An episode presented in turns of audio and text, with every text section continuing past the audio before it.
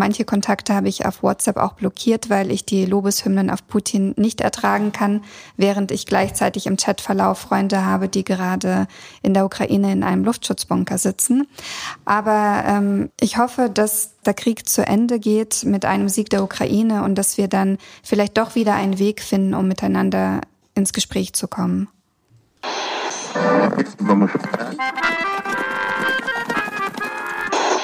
Sie empfangen Radio Almata. Steppenkinder, der Aussiedler-Podcast. Meine sehr verehrten Damen und Herren, darf Sie ganz herzlich hier im Haus des Deutschen Ostens begrüßen. Freut mich, dass wir ein sehr interessiertes Publikum heute haben. Ich sehe viele neue Gesichter, darum ähm, mache ich etwas, was ich sonst nicht machen muss. Ich stelle mich auch kurz vor. Mein Name ist Andreas Otto Weber. Ich bin der Direktor dieses Hauses, des Hauses Deutschen Ostens, Historiker vom, von der Profession, vom Studium her. Und wir werden heute unsere Reihe äh, zum äh, Thema Die Deutschen in der Ukraine im Fokus beginnen. Ja, wir hatten uns gedacht, dass wir als Einstieg in unser heutiges Gespräch erst einmal einen Rückblick geben. Wie ist eigentlich deutsche Siedlung in der Ukraine, die damals noch russisches Zarenreich war, geschehen und wo hat sich das abgespielt? Vielleicht können Sie, lieber Herr Wagentin, uns da einfach mal einen kurzen Einblick geben, also erstmal herzlichen Dank für die Einladung und äh, danke, dass Sie so zahlreich gekommen sind. Äh, es äh, erfüllt uns mit Freude. Darf ich wahrscheinlich auch für dich sagen? Auf jeden Fall, ja. Ähm, guten Abend. Und für uns ist es auch eine Premiere. Wir machen zum ersten Mal so einen Live-Talk und äh, haben gedacht, äh, dann ähm, schlagen wir zwei Fliegen mit einer Klappe und zeichnen die, äh, das heutige Gespräch auch auf. Wolltest du auch noch was sagen? Nein, ich freue mich hier zu sein. Wir sitzen hier vor einem vollbesetzten Raum in München im Haus des Deutschen Ostens und eigentlich ist unser Podcast als wir ihn gestartet hatten, 2020, hatten wir uns vorgenommen, wir werden über Kultur sprechen, über Geschichte und wir wollen niemals politisch werden. Und am 24. Februar 2022 hatten wir keine Wahl mehr. Wir mussten politisch werden, denn es ist eben der russische Angriffskrieg ausgebrochen und er ließ uns keine andere Möglichkeit. Nun ist es ein Jahr her und wir sprechen über das Jahr, das hinter uns liegt. Und die erste Frage darfst du dann auch direkt beantworten. Ja, wir beide persönlich haben äh, mit der Ukraine zu tun, zu tun gehabt äh, sowohl in unserem beruflichen Leben als auch äh, also bei mir im Studium. Ich habe mich hier an der Ludwig-Maximilians-Universität am äh, ähm, äh, Institut für äh, Geschichte Ost-Südosteuropas auch mit der Ukraine beschäftigt. Ich fand es schon immer sehr spannend, sich mit dieser mit diesem Land, mit diesem Volk, mit dieser Nation zu beschäftigen. Und dann habe ich auch noch so ein Fable für die ukrainische Sprache. Ich fand sie schon immer sehr attraktiv und wollte die Themen für mich. Und leider waren meine Aufenthalte in der Ukraine immer viel zu kurz. Und die waren auch oft in Städten, wo ich tatsächlich dann ähm, von Ukrainern dann angehalten wurde, dann doch mit denen Russisch zu sprechen, weil dann können wir auch einfacher miteinander zu kommunizieren. Ich war sehr viel in Kiew, ich war auch auf der Krim mehrmals, auch dank Katrin Katsupko, die hier die äh, Studiobühne an der LMU leitet und wir hatten gemeinsame Theaterprojekte mit Kiew. Und Natürlich ist es auch die Familiengeschichte, die uns emotional äh, mit der heutigen Ukraine verbindet. Sowohl ähm, Iras äh, Großeltern stammen beiderseits äh, aus der Ukraine, aus dem nordwestlichen Teil der Ukraine, äh, aus Wolinien. Und äh, Teil meiner äh, Verwandtschaft väterlicherseits stammt aus der südlichen Ukraine, aus dem Gebiet Cherson in dem gerade so hart gekämpft wird und das schon seit einem Jahr. Und mich hat es zutiefst bewegt, äh, Orte in der Kriegsberichterstattung zu hören, die mit meiner Familiengeschichte zu tun haben, wobei äh, meine Vorfahren in dem Fall Urgroßeltern sind äh, Anfang des 20. Jahrhunderts freiwillig aus dieser Region dann nach Sibirien gegangen. Ausnahmsweise, sonst ist die russlanddeutsche Geschichte eher durch Zwangsumsiedlung, Deportation verbunden. Aber da war das ein freiwilliger Wegzug dann nach äh, Südsibirien. Und zu Ihrer Frage, ähm, äh, Herr Weber, Herr Professor Weber, also wie, äh, was ist denn das so mit dem deutschen Kulturgut in der Ukraine? Wie ist das eine zum anderen gekommen? Nun, es ist auch ein sehr aktuelles Thema, also diese historischen Zusammenhänge, über die wir jetzt auch schon seit zwei Jahren sprechen, über die wir im Museum für Russlanddeutsche Kulturgeschichte in Detmold sprechen. Und zwar ist das die äh, Ausdruck der Kolonialgeschichte des Russischen Reiches, der damals eben die deutsche Siedler dahin gebracht hat. Also es wurden Gebiete äh, erobert gegen das Osmanische Reich, die äh, heutige Südukraine, die, die Nordküste des Schwarzen Meeres, aber auch die Krim. Darüber hinaus auch der Südkaukasus, der äh, heute aus den drei äh, südkaukasischen Republiken Armenien, Georgien, Aserbaidschan besteht, aber auch die südlichen Steppen äh, Russlands, das Wolgagebiet zum Beispiel.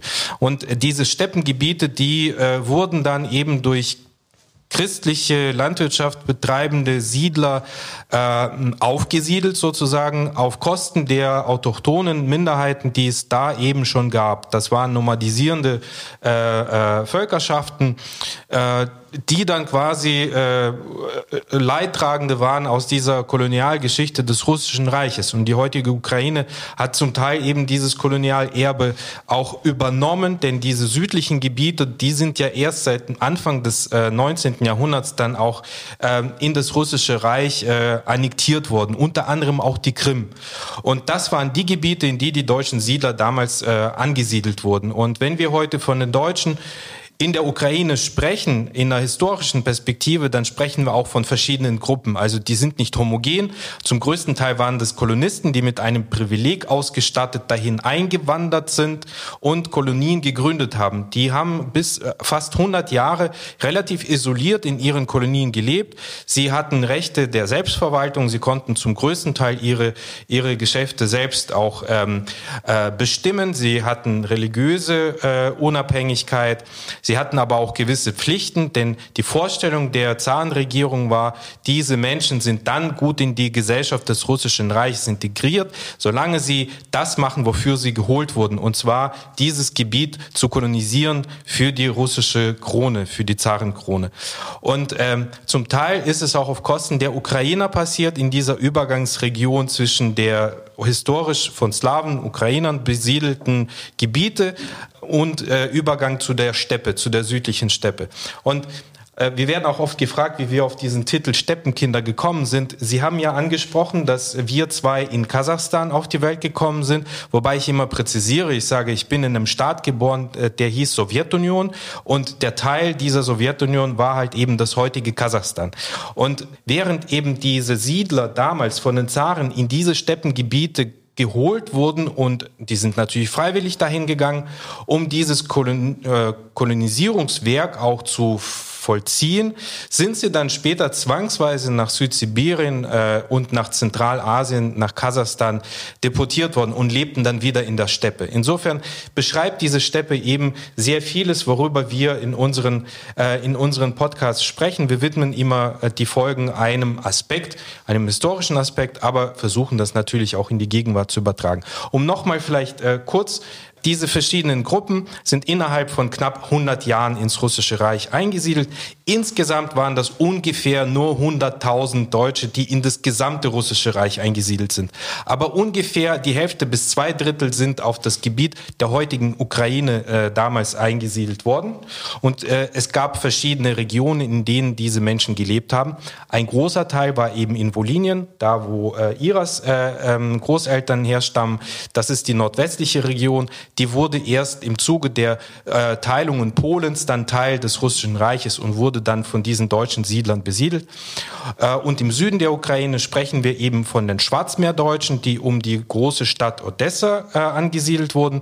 Dann auch Bessarabien, das ist die Grenzregion zum heutigen Moldau, aber dann übergehend auch in die heutige Republik Moldau. Und die Krim. Die Krim äh, bildete auch so was wie eine äh, größere zusammenhängende Kolonie von deutschen Siedlern damals im Russischen Reich. Eine Gruppe müsste man hervorheben, wahrscheinlich eine relativ große Gruppe, die aber sehr markant ist. Das waren die Mennoniten. Die stammten nicht, äh, also die stammten aus Westpreußen, waren kurz davor noch Untertan äh, der polnischen Könige. Sie wurden damals als Glaubensflüchtlinge aufgenommen, nachdem in der spanischen Niederlanden sie verfolgt wurden damals heißt im 16. Jahrhundert. Und diese Mennoniten äh, wurden damals nach der Angliederung an Preußen, ähm, wurden sie gezwungen, äh, Wehrdienst zu leisten. Also nur dann haben sie vollständige Bürgerrechte in Preußen bekommen. Und diese Glaubensgemeinschaft ist eine relativ alte Täufergemeinschaft und eins der wichtigsten Postulate von ihnen ist eben die Wehrfreiheit. Also die dienen nicht im Militär und greifen nicht zu Waffe. Und das hat sie damals bewogen, Ende des 18., Anfang des 19. Jahrhunderts, eben äh, auf dieses Manifest, Einladungsmanifest der Katharina zurückzugreifen und nach Russland auszuwandern, weil hier denen Religionsfreiheit in Aussicht gestellt wurde. Und so lebten sie eben auf die, in diesem Übergangsbereich zur südlichen Ukraine, zum größten Teil um die heutige Stadt Saporizhia. Diese Stadt ist ein äh, sehr bedeutender Ort auch für das ukrainische Nationalbewusstsein, weil das ist das Gebiet der ähm, Saporizhia Kosaken, also quasi das, woraus die Ukrainer auch ihre staatliche, kulturelle Identität schöpfen auf diesen Kosakenstadt. Herzlichen Dank. Interessant für mich jetzt, dass ich noch vor genau 14 Tagen ähm, in, auf einer Tagung unseres Hauses im Kloster Banz in Oberfranken war und da auch ein Vortrag zu diesen ähm, Mennonitensiedlung, äh, aber in der Mennonitensiedlung eben in Westpreußen im Weichsel-Delta kam bei einer Tagung über Glaubensflüchtlinge in der frühen Neuzeit. Und das ist eben dann die weitere Geschichte äh, dieser, äh, dieser Bevölkerungsgruppe in dieser Gegend. Nicht zur Ruhe kommen im Endeffekt. Ja. ja. Und ähm, also mit, äh, die Geschichte spielt mit diesen Gruppen äh, von Menschen. Kommen wir nun aus der historischen Perspektive vielleicht äh, direkt in das Jetzt. Jetzt beobachten Sie seit einem Jahr, ähm, wie sich die Menschen in der Ukraine und eben auch die Deutschen in der Ukraine äh, in, diesem, in dieser schrecklichen Kriegssituation zurechtfinden müssen, wie sie leben. Sie hören davon, Sie sind mit ihnen in Kontakt. Wie ist denn die Situation, wenn wir jetzt zurückblicken nach einem Jahr aktuell? Was sind Ihre ähm, Erfahrungen? Was hören Sie da? Ja, ganz unterschiedlich. Also viele meiner Bekannten und Freunde aus der Ukraine haben das Land verlassen mittlerweile. Viele sind aber auch geblieben und ähm, sie haben sich an den Krieg gewöhnt. Das erstaunt mich jedes Mal, wenn wir telefonieren und im Hintergrund hört man Alarm und die sind so ganz entspannt und wollen, dass ich ihnen irgendwas aus meinem Alltag erzähle und sie wollen gar nicht über den Krieg sprechen. Und ich bewundere ihre Stärke und äh, finde es auch gleichzeitig erschreckend, dass man sich an so etwas wie einen Krieg gewöhnen kann und dass er dann Alltag wird. Ich führe für den Rat der Deutschen der Ukraine Interviews mit Deutschstämmigen in der Ukraine und da sind die meisten noch in der Ukraine und machen auch weiterhin Kulturarbeit. Also ich habe zum Beispiel mit einer Frau, Svetlana heißt sie aus Kiew, kürzlich gesprochen. Sie leitet eine Tanzgruppe in Kiew für junge Deutschstämmige und sie meinte, dass sehr, sehr viele ihrer Tanzschülerinnen nach Deutschland sind, aber sie in demselben Maße neue Teilnehmer gewonnen hat, die jetzt äh, Kontakt suchen eben zu einer Gruppe, die irgendwie versuchen, sich zu engagieren und auch einfach auf andere Gedanken zu kommen. Und die haben manchmal Tanztraining dann einfach im Bombenkeller. Das ist ähm, völlig normal geworden und gibt den Kindern aber auch ihr selbst Mut und Kraft. Und das sind so das, ja, woran sich die Leute im Moment festhalten. Viele sind aber ja auch nach Deutschland gekommen und Deutschstämmige versuchen auch hier als Spätaussiedlerin anerkannt zu werden. Dazu kannst du uns vielleicht etwas sagen. Ja, vor dem Krieg lebten etwa 33.000 äh, Angehörige dieser Minderheit. Äh, Ukraine ist eben ein äh, multiethnischer Staat. Ne? Also es äh, leben nicht nur Ukrainer und äh, Menschen, die sich eher zur russischen Kultur und Sprache bekennen, sondern wir haben da auch vielfältige Minderheiten. Es ist auch ein sehr spannendes Land, wenn man sich eben für solche Fragen interessiert. Neben den äh, Krimtataren auf der Krim, äh, Ungarn im Karpatengebiet, aber auch Rumänen, Moldauer, Polen und so weiter und so fort. Und äh, eine dieser Minderheiten sind eben noch die Russlanddeutschen. Wobei die Russlanddeutschen wurden während des Ersten Welt äh, Zweiten Weltkrieges und Ersten Weltkrieges auch nach Sibirien, Kasachstan deportiert und diejenigen, mit denen wir es heute zu tun haben, sind zum Teil Nachfahren dieser Ukraine-Deutschen, die dann wieder in die Ukraine zurückgewandert sind. Und die bilden eben so da, ähm, diese Gruppe, die wir äh, die deutsche Minderheit in der Ukraine bezeichnen. Von den 33.000 lässt sich schwer zu sagen, wie viele jetzt geflohen sind. Es gibt jetzt kein besonderes Aufnahmeprogramm der Bundesrepublik für diese Menschen. Also äh, Israel hatte zum Beispiel in den ersten äh, Tagen des Krieges äh, Fl Flugzeuge gechartert für Angehörige der jüdischen Gemeinden. Und äh, bei der deutschen Minderheit war das eher so, dass sie dann ähm, eine, eine Erleichterung bekommen haben, ihr Aufnahmeverfahren nach dem Bundesvertriebenengesetz als Spätaussiedler dann hier in Deutschland zu betreiben. Das heißt, wenn man jetzt in Kasachstan lebend ist oder in der Russischen Föderation, muss man diesen, dieses Antragsprozedere von dort äh, betreiben. Für die Ukrainer ist es so, dass sie direkt nach Friedland zu der Erstaufnahmestelle fahren können und hier dann den Antrag einreichen und äh, die Bearbeitung hier in Deutschland abzuwarten. Und im Falle der Ablehnung können sie immer noch nach Paragraph 24, glaube ich, ne? Aufenthaltsgesetz als äh, Kriegsflüchtlinge hier aufgenommen werden. Insofern gibt es für sie schon eine Erleichterung, aber nicht viele haben bisher von diesen Erleichterungen Gebrauch äh, gemacht, denn laut Aussage von, von dem Vorsitzenden des Rates der Deutschen in der Ukraine äh, schätzt er, dass ungefähr 10 bis 20 Prozent dieser Minderheit jetzt äh, in, im, in diesem vergangenen Jahr des Krieges das Land verlassen haben. Er äh, bestätigt auch, dass die Begegnungsstätten der Minderheit, die zum Teil auch durch deutsche, äh, also durch Mittel des Bundesinnenministeriums finanziert werden, aber auch durch die Ukraine, sogar noch einen regen, regeren Zulauf erfahren, weil Menschen eben Gemeinschaft suchen. Also sie, ähm, sie können diese Situation zu Hause und mit den Nachrichten, sozialen Medien langsam nicht ertragen, sondern suchen dann eben auch Ablenkung und Möglichkeiten, ihre Freizeit auch äh, zu gestalten. Und ähm, ein, ein weiterer Aspekt, der auch noch dazu gekommen ist, dass ähm, Unterstützung erfolgt über diese Begegnungsstätten der deutschen Minderheit. So wurden vor kurzem Generatoren und Handylade, wir haben vorhin auch überlegt, wie Powerbanks, Powerbanks. auf Deutsch heißt. Auf jeden Fall diese, diese Vorrichtungen für Aufladen von äh, elektrischen Geräten wurden dann an die Begegnungsstätten auch geschickt und dass die äh, Deutschkurse auch einen regen Zulauf bekommen. Also drei bis fünfmal mehr Besucher von Deutschkursen äh, haben sie jetzt zu verzeichnen. Allerdings nimmt nur das Goethe-Institut in Kiew Prüfungen gerade ab für die Erlangung dann auch eines Spätaussiedlerstatus. Ähm, insofern ist es nicht unbedingt ein Hinweis darauf, dass sie sich vorbereiten auf die Aussiedlung, sondern weil sie eben äh, die, ja, die Zeit für sich dann nutzen oder entdeckt haben, um die Sprache zu lernen. Jetzt hätte ich eine direkte Nachfrage an Sie, Frau Peter. Sie waren ja in Ihrer Zeit als Stadtschreiberin in Odessa auch im Bayerischen Haus, was ja dort ein Kulturzentrum auch der deutschen Minderheit für die deutsche Minderheit vor Ort ist. Haben Sie da aktuell auch Kontakt hin? Ganz aktuell ist es nicht, aber ich hatte Kontakt zu der Leiterin des äh, Bayerischen Hauses in Odessa, Maria. Sie ist recht bald nach Kriegsausbruch nach Süddeutschland gekommen und hat das Bayerische Haus aber weiterhin geleitet. Das ist eine Einrichtung in Odessa mit über 100 Mitarbeitenden. Dort kann man Deutschkurse nehmen. Es ist aber auch eine Begegnungsstätte für Menschen, die zum Beispiel ein Wirtschaftsunternehmen in der Ukraine gründen möchten, aber aus Deutschland kommen und umgekehrt. Da gibt es auch eine riesige Bibliothek mit deutschen Büchern. Das ist äh, verbunden mit dem Goethe-Institut.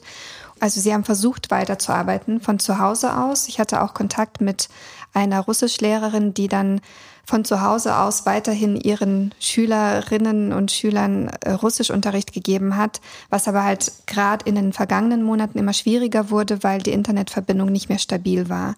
Zu Beginn des Krieges äh, war alles stabil. Ich war immer erstaunt. Ich habe äh, auch oft Interviews geführt mit Leuten aus der Ukraine und per Zoom und dass man sich dann wirklich per Video sehen konnte und die Verbindung war immer super stabil und meist auch besser als die bei uns in Deutschland. Nur in den letzten äh, Monaten ist es ein bisschen schwieriger geworden. Aber sie, ja, sie versuchen weiterzumachen. Und ähm, generell habe ich das Gefühl, gerade in Odessa, dass sie, dass die Menschen versuchen, irgendwie diesen Alltag fortzuführen. Also ich habe mit einem Holocaust-Überlebenden ein Interview geführt vor einigen Wochen und er hat ja, den Holocaust überlebt in der Ukraine und jetzt sitzt er in Odessa und dann ist Alarm und die ersten Wochen ist er, er ist fast 90, immer mit seiner Frau in, aus dem 15. Stock, die haben keinen Aufzug, beziehungsweise sie dürfen den nicht benutzen, wenn Alarm ist, sind sie immer runtergerannt mit ihrer Notfalltasche und haben sich da in den Keller gesetzt mit Nachbarn und ausgeharrt.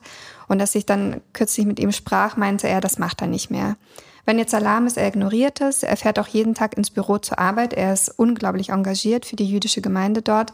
Und er meint, naja, er hat den Zweiten Weltkrieg überlebt und Hitler und das wird er jetzt auch noch irgendwie schaffen. Und diese Haltung, auch oft mit so einem Schmunzeln irgendwie, weil die Odyssiden ja für ihren besonderen Humor bekannt sind, ist wirklich bewundernswert. Mhm. Danke. Vielleicht noch ein kleiner Hinweis. Das Bayerische Haus ist in den 1990er Jahren vom Freistaat Bayern äh, eingerichtet worden und finanziert worden. Da steckt also auch ein bisschen Haus des Deutschen Ostens mit drin. Wenn wir schon Odessa jetzt gehört haben, diese wunderschöne Stadt, wer hat vor etwas über einem Jahr Odessa gekannt in unserem Land. Wenn man das überlegt, das war nur eine kleine Anzahl von Menschen, die dorthin gereist waren, ähm, vielleicht ein bisschen was in der Literatur gelesen haben, aber jetzt ist plötzlich dieser Name Odessa und auch die anderen Namen, wir haben Saporischia gehört, in aller Munde wird ständig in unseren Medien berichtet.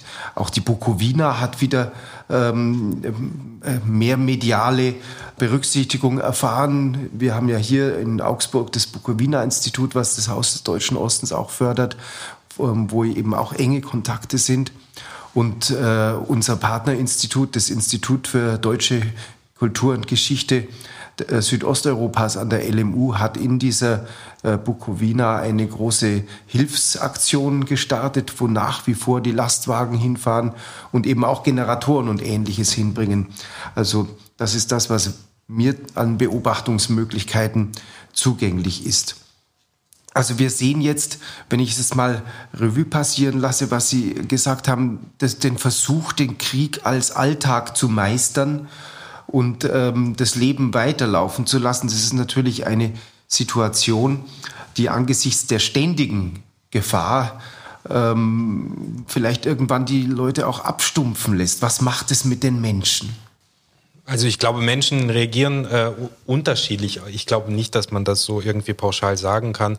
Ähm, ich versuche auch Kontakt zu halten zu meinen Freunden da in der Ukraine und ähm, es ändert sich. Also die neueste Stimme, die ich jetzt vernommen hatte, war äh, eine, eine bekannte frühere Kollegin äh, am Theater. Sie, äh, ihre größte Befürchtung ist, dass sie evakuiert werden müssten aus Kiew, also dass sie weg muss. Das ist so ihre größte äh, Befürchtung, sie würde am liebsten einfach nur da bleiben, wo sie ist. Und ähm, ich glaube, was aber sich nicht geändert hat über, über dieses gesamte Jahr dieses furchtbaren Krieges, ist ähm, die Überzeugung der Ukrainer, äh, dass sie für ihr Land und für ihre Freiheit äh, kämpfen wollen.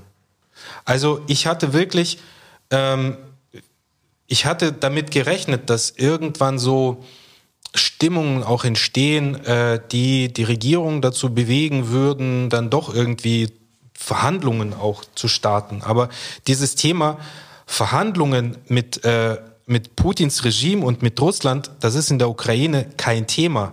Umso erstaunlicher finde ich das, dass es bei uns in unserer Gesellschaft so ein Thema ist, dass sich intellektuelle äh, äh, Gedanken darüber machen, äh, wie doch die Ukrainer zu überzeugen wären, äh, jetzt mit Russland zu verhandeln da, also ich kenne niemanden aus der Ukraine, der sagen würde, wir sollten uns mal ernsthaft Gedanken darüber machen, da zu verhandeln. Ja, es ist eigentlich eine weltfremde Argumentation, die wir da erleben. Ja, das sehe ich auch so. Bleiben wir noch ein bisschen bei der Situation in der Ukraine. Wir hatten jetzt gehört, 10 bis 20 Prozent der deutschen äh, Bevölkerung dort, der deutschen Minderheit, haben das Land eventuell verlassen. Gibt es auch welche, die weg waren und zurückkehren? Das haben wir ja auch viel gesehen bei vielen Flüchtlingen. Wissen Sie da was? Ich kenne einen konkreten Fall und äh, sie ist ähm, äh, aktive Leiterin äh, einer Begegnungsstätte in Lemberg in Lviv. Und äh, sie war hier in Deutschland und äh, äh, irgendwann hat sie festgestellt, dass es dann doch dort in der Region recht ruhig ist und sie wollte dann zurück zu ihrer Familie und zu ihrem Ehemann, weil wir müssen das ja auch berücksichtigen, dass die Familien getrennt hier sind und dass, ähm, dass die Frauen und Kinder dann doch so Sehnsucht nach ihren Familien bekommen, nach den, äh, nach den Ehemännern, nach Vätern, dass äh, äh, nicht wenige dann sich doch entschließen, wieder zurückzugehen oder zumindest mal für eine Zeit lang. Und gerade diejenigen, die in diesen westlichen Region leben, auch in der Bukowina oder in, äh, in Galizien, äh, historischen Galizien, das sind dann schon eher so die Menschen, die zurückgehen. Hast du da Erfahrung? Genau, also ich kenne auch einige Familien, die aus Odessa, aber auch aus West, aus der westlichen Ukraine nach Deutschland gekommen sind in den ersten Wochen nach Ausbruch des Angriffskrieges und dann wieder zurückgekehrt sind, unter anderem auch um Angehörige zu pflegen, aber auch weil sie Landwirtschaft haben und Tiere.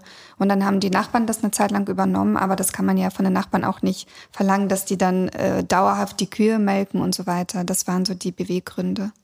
Mhm.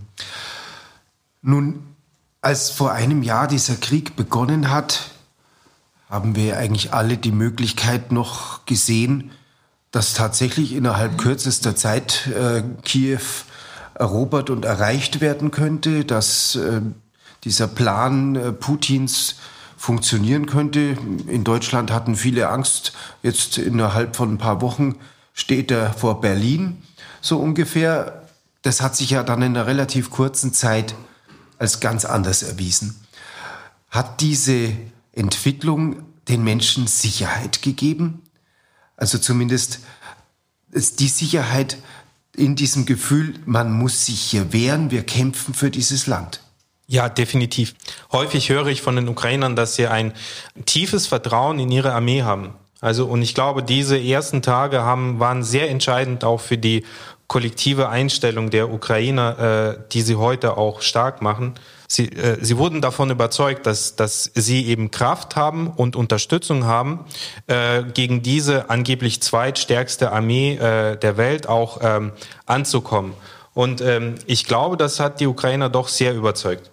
Ja, jetzt hätte ich ähm, noch eine andere Frage, nämlich auch noch mal zu, zu dieser Situation in der, in der Ukraine.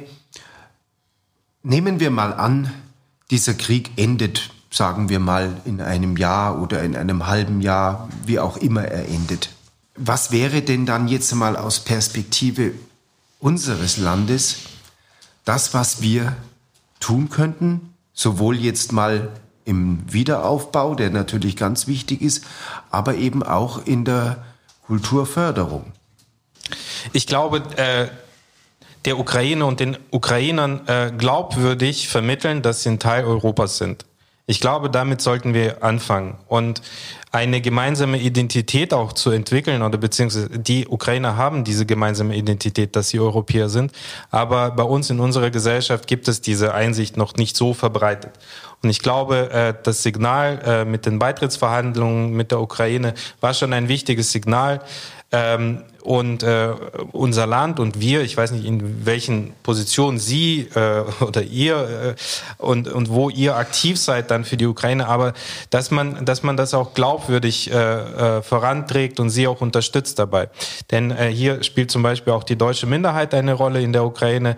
Äh, bei, beim ersten Paket der Beitrittsverhandlungen äh, wurde auch ähm, verlangt, dass das Minderheitengesetz reformiert wird in der Ukraine. Da sind so sieben Bereiche, wo dann Gesetze geändert werden müssen, angepasst werden an die europäischen Standards.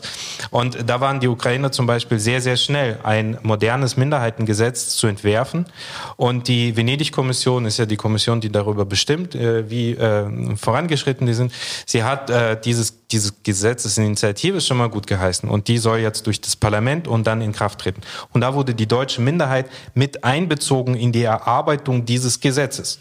Und äh, das auch in Kommunikation über Akteure hier in Deutschland, die mit der deutschen Minderheit äh, auch davor kulturell verbunden waren, aber jetzt bieten sie denen juristische Hilfe und vermitteln Fach, äh, Fachleute im Bereich der Menschenrechte zum Beispiel, die eben über die deutsche Minderheit in der Ukraine helfen, diese Minderheitengesetze auch zu reformieren und zu modernisieren. Und ich glaube, das ist so ein konkreter Beitrag, der äh, auch geleistet werden kann. Ich glaube, es ist auch ganz wichtig, dass man, wenn man hilft, es dann auch auf Augenhöhe macht und nicht so von oben herab. So, wir Westeuropäer, wir wissen genau, wie das läuft mit der Demokratie und mit der Korruption und so weiter. Wir zeigen euch jetzt, wie das geht. So wird das nicht funktionieren und das ist auch nicht fair. Und ich glaube, da ist es ganz, ganz wichtig, dass man wirklich sich als gleichberechtigte Partner begegnet und guckt, wie man gemeinsam wieder auf die Beine kommt ich würde gerne ein bisschen mehr wissen über die Minderheitengesetzgebung. Mhm. Ähm, dass die jetzt verbessert wurde, das haben wir gehört. Aber was ist denn konkret verbessert worden? Also das große Problem ist die Minderheitensprachen im Schulunterricht. Und äh, da muss nicht nur das Gesetz eben äh, erneuert werden, sondern auch das Schulgesetz und äh, verschiedene Bereiche der Bildungspolitik. Und äh, es sind also so genau bin ich jetzt in der Materie nicht drin, aber da geht es vor allem um, um die Rolle bestimmter Sprachen dann in, äh, oder dominante Rolle bestimmter Sprache im, im Schulunterricht und speziell eben Russisch. Ne? Also wie geht man jetzt mit dem Russischen in der Ukraine um, damit man auch keinen Anlass für, ich weiß nicht, für, für, äh, für äh, zusätzliche Aggression jetzt äh, in Russland dann bereitet. Ne? Also es geht speziell um, um die Sprachenpolitik. Mhm. Also darum, um die Möglichkeit zu geben, dass die äh, äh Kinder aus russlanddeutschen Familien oder ukrainisch-deutschen Familien ähm, in ihrer äh, Sprache, in ihrer Minderheitensprache oder Muttersprache, je nachdem, welche äh, Sprache, wie die Sprache in den, in den Familien ist, gepflegt werden kann, gelehrt werden kann. Und dann wahrscheinlich doch möglichst auch auf allen Ebenen, also vom Kindergarten über die Grundschule bis zu den höheren Schulen und wie steht es denn an den Universitäten mit den Möglichkeiten, ähm, Deutsch, Germanistik und so weiter zu studieren? Wissen Sie da was? Ja, also ähm, ich habe in der Ukraine ganz viele junge Menschen getroffen, die Germanistik studieren und die extrem gut Deutsch können auch. Auch in Odessa, aus Kiew, aus Lviv. Also das ist eine sehr beliebte Sprache auch. Wir haben uns natürlich gefragt, Sie alle haben vielleicht in den letzten Jahren verfolgt, dass die ähm, russlanddeutsche Bevölkerung hier in unserem Land, in Deutschland, in den letzten Jahren immer mal wieder in den Fokus unserer Medien gekommen ist. Mhm. Und ähm, sehr oft in einem unguten Blick, kann man sagen. Ähm, man hat äh, der russlanddeutschen Bevölkerung unterstellt, sie wären ähm, äh, Putin nah, sie wären alle ähm, russlandhörig, sie würden alle nur Russisch sprechen. Man hat unterstellt, dass sie äh, politisch äh, sehr stark rechtslastig oder rechtsextrem empfindlich äh, wären oder eben dafür sehr offen wären. Ähm, das sind alles Dinge, die dann auch von der Volksgruppe und auch von dem Beauftragten der Re äh, Bundesregierung für ähm, die nationalen Minderheiten und Aussiedlerfragen immer wieder stark äh, zurechtgerückt werden mussten.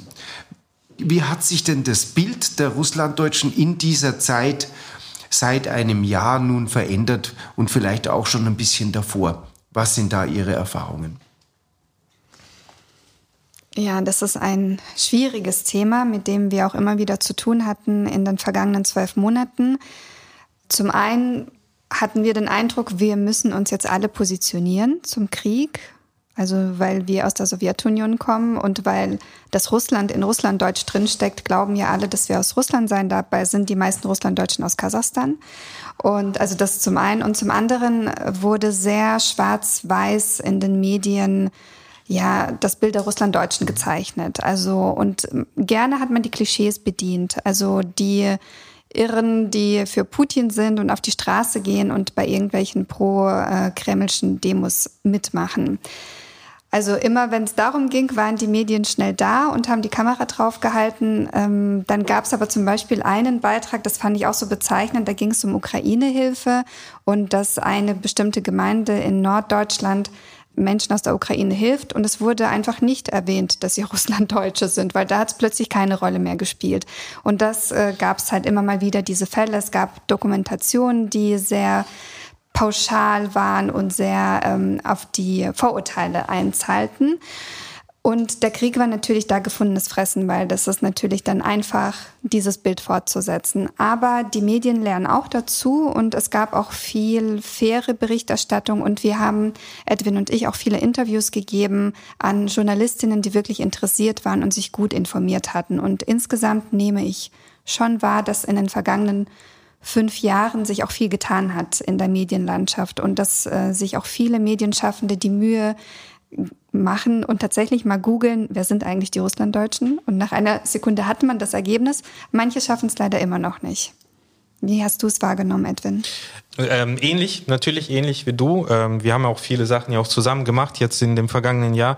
Ähm, eine Sache muss man natürlich auch erwähnen, dass es ja auch ähm, ein äh, Mittel äh, in dieser Aggression gegen die Ukraine, die aber auch Aggression gegen die äh, gegen gegen Europa ist, auch Mittel der Desinformation und äh, Propaganda eingesetzt werden von Seiten Russlands und äh, dass auch natürlich Menschen dieser Propaganda auf den Leim gehen. Also klar, man kann heute bis heute noch russisches Fernsehen live im Internet sehen, obwohl das jetzt aus dem Kabel rausgenommen wird. RT Deutschland ist jetzt verboten, die sind jetzt auch weggezogen, aber man kann trotzdem äh, den Zugang zu dieser Propaganda haben und Menschen, die eben Russisch sprechen, von zu Hause vielleicht auch, die gewohnt sind an diese Sprache, die konsumieren diese Propaganda. Das ist eine große Gefahr für unsere Gesellschaft, aber das ist nicht die Gefahr äh, bei den Russlanddeutschen zu verorten, sondern diese Propaganda gibt es auch auf Deutsch, diese Propaganda gibt es auch auf Englisch. Und sie erreicht viel breitere Kreise unserer Gesellschaft und pflanzt eben diesen Spaltpilz in unsere Gesellschaft. Und da müssen wir auf jeden Fall aufmerksam sein und das mit berücksichtigen. Ähm, das Bild hat sich insofern geändert, dass man eben durch dieses Prisma Ukraine-Krieg Ukraine -Krieg, die Russlanddeutschen irgendwie so versucht hat, äh, medial zum Thema zu machen. Äh, es gab wie, wie nannte man das? Kursus oder so? Ja, Autokursus. Äh, Autokursus von, von, von angeblich Unterstützern, wobei die Menschen dann gesagt haben, wir unterstützen Putin nicht. Wir wollen nur nicht, dass wir hier russophob angegangen werden. Also die wollen äh, nicht irgendwie so als eine, äh, als eine Gefahr, eine russische Gefahr innerhalb unserer Gesellschaft betrachtet werden. Wobei dieses Narrativ, diese Erzählung, dass es russophobe Angriffe hier in Deutschland gibt, zum Teil auch äh, Fake News waren. Das waren, äh, das waren produzierte Anlässe, die eine bestimmte Stimmung erzeugen sollten, die es dann wirklich nicht gab. Also Journalisten haben dann diese Fälle untersucht und zum Teil gab es diese Fälle nicht oder die wurden in, in einen falschen Kontext gesteckt, damit dieses Gefühl entsteht. Was aber nicht, und da pflichte ich ihr auch bei, was da aber wenig in den breiten Medien vorkam, war diese Solidarität und diese neue Art von Willkommenskultur, die entstanden ist, durch die Menschen, die sprachliche und kulturelle Kompetenzen hier in Deutschland auch hatten und immer noch haben, um eben den Ukrainern zu helfen, die hierher gekommen sind. Ich lebe in äh, Ostwestfalen-Lippe. Landkreis Lippe ist der Landkreis mit der höchsten Dichte an russlanddeutschen Aussiedlern bundesweit.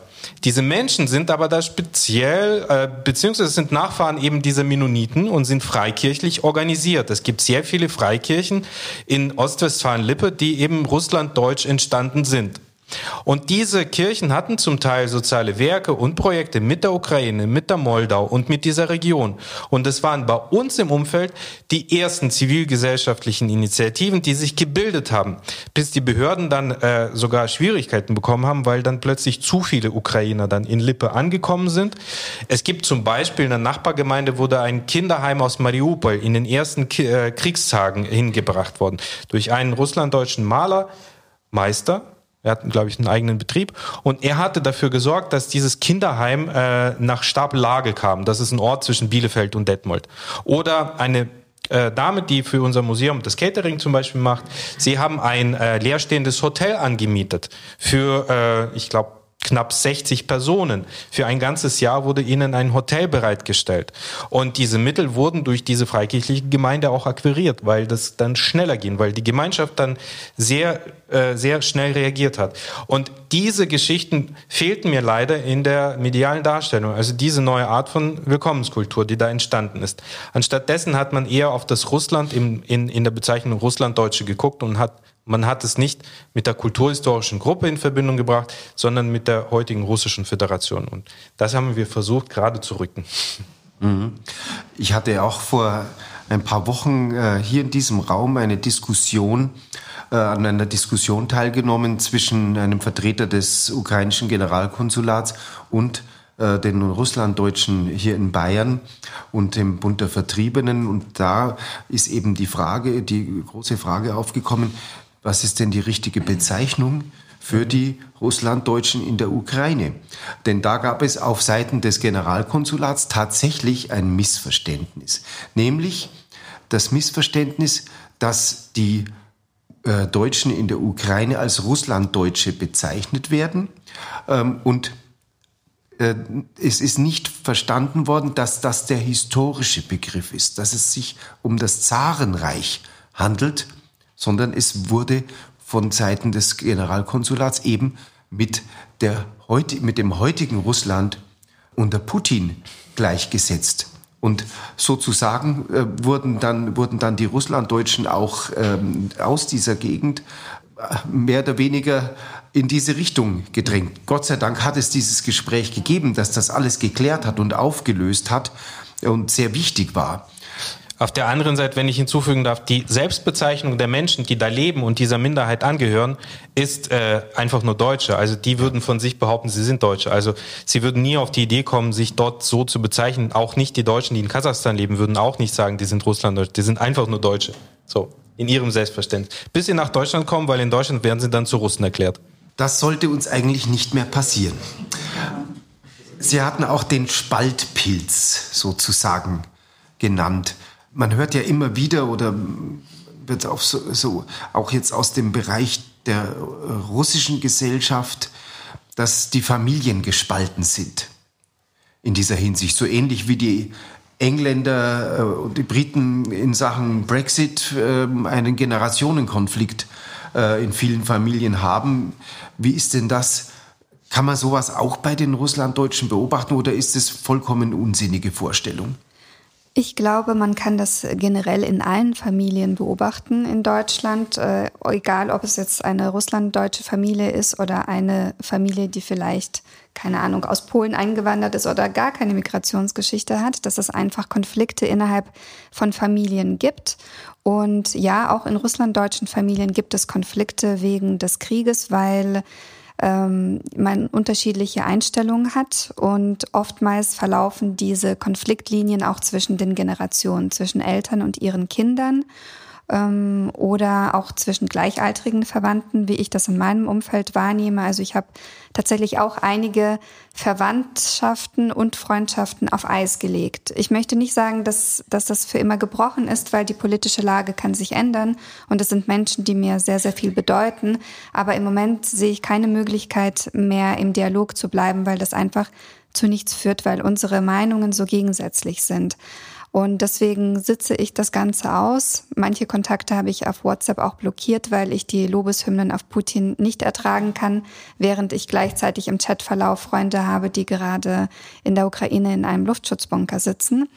Aber ähm, ich, ich hoffe, dass dass der Krieg zu Ende geht mit einem Sieg der Ukraine und dass wir dann vielleicht doch wieder einen Weg finden, um miteinander ins Gespräch zu kommen. Wir haben uns hier im Haus des Deutschen Ostens in den letzten Jahren immer wieder und tun das auch weiterhin mit dem Thema der Identität beschäftigt. Unsere letzte Ausstellung, ähm, die wir zu unserem Jubiläum, das Haus ist 50 Jahre alt geworden, gemacht haben, hatte den Titel Wer bin ich, wer sind wir über Identitäten der Deutschen aus dem östlichen Europa. Und ich frage mich jetzt gerade so im Laufe unseres Gespräches, verändert sowohl diese mediale Betrachtung, die stärkere mediale äh, Berücksichtigung der Russlanddeutschen in unserer Gesellschaft, aber auch diese ganze Situation, in der sie jetzt sind und äh, die Frage der Positionierung, gerade jetzt auch der Gruppen, die ähm, in der Familiengeschichte eben den ukrainischen Anteil haben, wie es bei Ihnen beiden ist, verändert ähm, das irgendwie die, das Denken über die eigene, über das eigene Ich und die eigene Identität. Ich weiß nicht, ob Sie über sowas schon mal nachgedacht haben, aber ich wollte das jetzt einfach mal anreißen. Hm, also Selbst- und Fremdwahrnehmung, die gehen schon ziemlich auseinander. Insofern das Bild, was jetzt gezeichnet wird, äh, ist auch ein bisschen anachronistisch. Wir haben eine große, oder beziehungsweise wir haben eine Generation von Menschen wie wir zwei oder ähm, hier äh, einige, die hier auch mit dabei sind, die hier in Deutschland sozialisiert sind, in Europa sozialisiert sind und äh, nichts außer demokratischen Werten irgendwie für wichtig erachten, äh, wenn es um gesellschaftliche Fragen geht. Und äh, übrigens, äh, äh, im Mai letzten Jahres ist diese Studie des Sachverständigenrates äh, äh, Integra Migration, Integration? Ja, Migration, glaube ich. Sachverständigenrat äh, Migration. Integration. Es gibt eine Podcast-Folge dazu, die ja, genau. sollten Sie sich anhören. Und, da kann man äh, alles erfahren. Genau. Da, da, da wurden eben auch ähm, äh, Menschen befragt, wie sie eben zu, äh, welche Haltung sie zu demokratischen Werten haben und wo, mit welchen Systemen, Gesellschaften äh, und Ländern, die sich dann äh, mehr identifizieren. Also die Umfrage wurde unter Russlanddeutschen Spätaussiedlern durchgeführt. Und die Zustimmung zu den demokratischen Werten und zu Deutschland und zum politischen System in Deutschland war genau, also fast genauso wie in der Durchschnittsbevölkerung hier in Deutschland. Insofern denke ich mal, dass wir äh, dass wir hier eigentlich ein, ein in der Realität ein normales Bild haben, aber äh, in der äh, Öffentlichkeit oder in bestimmten Debattenkreisen, ja, also ich weiß nicht, wie ich das richtig zum Ausdruck bringen will. Ich will jetzt auch keinen verurteilen, der, der sich dann plötzlich für Russlanddeutsch interessiert. Ich freue mich ja. Auch jede Krise ist eine Chance. Und insofern äh, denke ich mal, es ist auch eine Möglichkeit, über diese Sachen auch zu sprechen. Aber das Bild, was oft gezeichnet wird, entspricht halt wie so oft nicht ganz der Realität. Also bei mir hat, äh, hat der Ukraine-Krieg dazu geführt, dass ich zum Beispiel, wenn ich mich im Ausland vorstelle, also ich war in den vergangenen Monaten im, in Georgien und in Armenien unterwegs, dass ich dann schon dadurch, dass ich ja russischsprachig bin und mit den Menschen vor Ort Russisch spreche, dass ich sofort betone, dass ich aus Kasachstan bin und meine Großeltern aus der Ukraine. Und das, das führt schon zu diesem Selbstverständnis von mir, dass meine Großeltern dass ihre Heimat in der Ukraine lag. Und das ist für mich viel präsenter und wichtiger geworden. Und ich habe mich, als der Krieg ausgebrochen ist, tatsächlich gefragt, ob ich mich weiterhin als Russlanddeutsche bezeichnen möchte. Denn alle Familienmitglieder sind aus der Ukraine. Und ob ich mich nicht wohler fühle mit dem Begriff Ukraine-Deutsche, habe mich jetzt aber dafür entschieden, weiterhin diesen Oberbegriff einfach zu nutzen. Es ist einfach ein feststehender Begriff und dann erkläre ich lieber, dass sich das Russland eben auf das zaristische Russland bezieht und kann hoffentlich dadurch auch ein bisschen Wissen vermitteln. Bräuchten wir, wenn man jetzt diese Begriffsfrage nochmal angeht, die ja in diesem Gespräch eben mit dem äh, Generalkonsulat auch äh, aufkam, eine Spezifizierung, eine klarere Benennung der einzelnen Gruppen? Was meinen Sie? Oder ist es ohnehin schon genug da? ich glaube, der Vorzug einer offenen Gesellschaft, in der wir leben, ist ja, dass man sich nicht zu irgendeiner Identität äh, bekennen muss. Also man kann ja sowieso verschiedene Identitäten haben, je nach Kontext, in dem man sich bewegt. Ja, also ähm, ich trage das auch nicht auf der Stirn. Ich bin Russlanddeutscher, sondern na, also in dem Kontext heute ja, ne? äh, in anderen Kontexten auch. Ähm, ob wir eine Präzisierung brauchen, ja, hinsichtlich der deutschen Minderheiten, die noch drüben leben, aber ich glaube, die politischen Verantwortlichen, die sind schon sensibilisiert für diese Sachen. Wahrscheinlich gibt es dann ähm, auch äh, Generationen unterschiedliche Ansichten, wie manche Begriffe auch dynamisch weiterentwickelt äh, werden müssten. Ne? Also es gibt ältere Generationen, für die ist es einfach nur sakrosant und man hält eben an Begriffen fest, weil ne, wenn man sie verändert, dann ist es nicht mehr das, was, was sie, womit sie sich identifiziert haben. Aber ich glaube, die Einsicht in eine bestimmte dynamische Welt oder Annahme der, der Welt, dass sie dynamisch ist, würde, glaube ich, auch bei diesen Debatten ähm, zu einer Begriffsfindung auch äh, einfacher verhelfen. Ich würde mir wünschen, dass man diese Begriffe gar nicht mehr braucht, sondern dass es einfach egal ist, ob ich eine russlanddeutsche Migrationsgeschichte habe oder nicht. Ich bin Bürgerin dieses Landes und bin sehr froh drum. Und ich wünsche mir eine Gesellschaft, in der es einfach egal ist, woher jeder kommt. Mhm. Ja, danke sehr. Und weil wir diese äh, Folge oder weil wir diese Veranstaltung heute aufzeichnen, die als Folge dann nächstes Wochenende erscheinen wird, hätte ich noch einen Veranstaltungshinweis. Und zwar äh, von, ähm, die Deutsche Gesellschaft und das Kulturreferat veranstalten eine Akademie unter dem Titel Junge Russlanddeutsche und der Ukraine-Krieg. Die besteht aus zwei teilen. Und der eine Teil findet am 17.04. bis zum 21.04. in Erlinghausen statt. Das ist in der Nähe von Detmold. Und der zweite Teil findet dann vom 10.11. bis zum 12.11. in Berlin statt. Und da laden wir junge Menschen ein, die sich auf eine kreative Art und Weise eben mit diesem Spannungsverhältnis auseinandersetzen wollen. In verschiedenen Medienbereichen wie zum Beispiel Podcasts oder Videoprojekte äh, oder auch Schreiben, Blogging. Ähm, genau, herzlich, ein, äh, herzlich willkommen. Ähm, alle, die sich angesprochen fühlen, können sich dann auf der Webseite der Deutschen Gesellschaft e.V. oder Kulturreferat informieren und sich anmelden bis zum 5. März. Ich habe dieses Gespräch jetzt sehr genossen, muss sagen. Es hat mir Freude gemacht, mit Ihnen beiden zu sprechen. Ganz herzlichen Dank, Ira Peter und Edwin Barkentin. Dankeschön.